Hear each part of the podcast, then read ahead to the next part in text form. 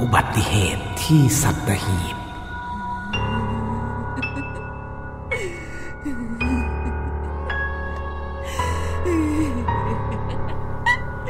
เมื่อสัปดาห์ก่อน ผมได้ไปเที่ยวที่สัตหีบ เลยนึกถึงเหตุการณ์หนึ่งที่เคยเจอมา สมัยก่อนผมเคยถูกส่งมาเรียนที่ชนบุรี และพักอยู่ที่บ้านอา อาผมเป็นหมอประจำตำบลบางสะเล บางสะเลเป็นหมู่บ้านประมงเล็กๆ แห่งหนึ่ง สมัยนั้นเรียกได้ว่า คนทั้งตำบลต้องมารักษาที่คลินิกของอา ก็โดยใช้บ้านของอานี่แหละ เปิดเป็นคลินิกรับรักษาชาวบ้านทั่วไป งานที่อาต้องทำบ่อยๆ คือชนสูตรพลิกศพด้วยครับ เด็กแว้นเยอะมาก ตายทุกวัน หน้าที่ของอาคือเมื่อเกิดอุบัติเหตุมีคนตาย ก็ต้องไปชันสูตรศพว่าตายอย่างไร รถชนตายคาที่หรือกระเด็นออกไปกระแทกตายอะไรอย่างนี้ เสร็จแล้วก็เซ็นชื่อพร้อมให้ตำรวจรับศพไป มีอยู่วันหนึ่ง หลังกินข้าวเสร็จได้ยินเสียงรถชนกันดังลั่น โครม อาก็รู้ตัวแล้วเลยเตรียมตัว ผมก็รับสายโทรศัพท์บ้าน ตามคาดครับตำรวจเรียกอาไปดูศพ วันนั้นผมเกิดอยากไปด้วยเพราะไม่เคยเห็น พอไปถึงที่เกิดเหตุ ที่เห็นคือวัยรุ่นขี่มอเตอร์ไซค์แหกโค้ง จนเสาไฟฟ้าตายคาที่เลือดอาบ ร่างบิดเบี้ยวไม่เป็นลูกไทยมุงก็มาดูกันไม่น้อย ขณะที่รออาชันสูตรศพ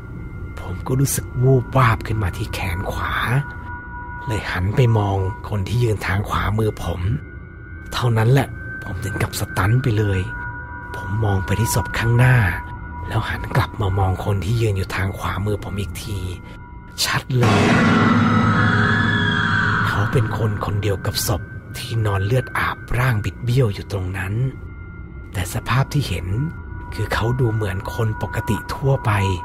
ไม่มีเลือดเหมือนศพ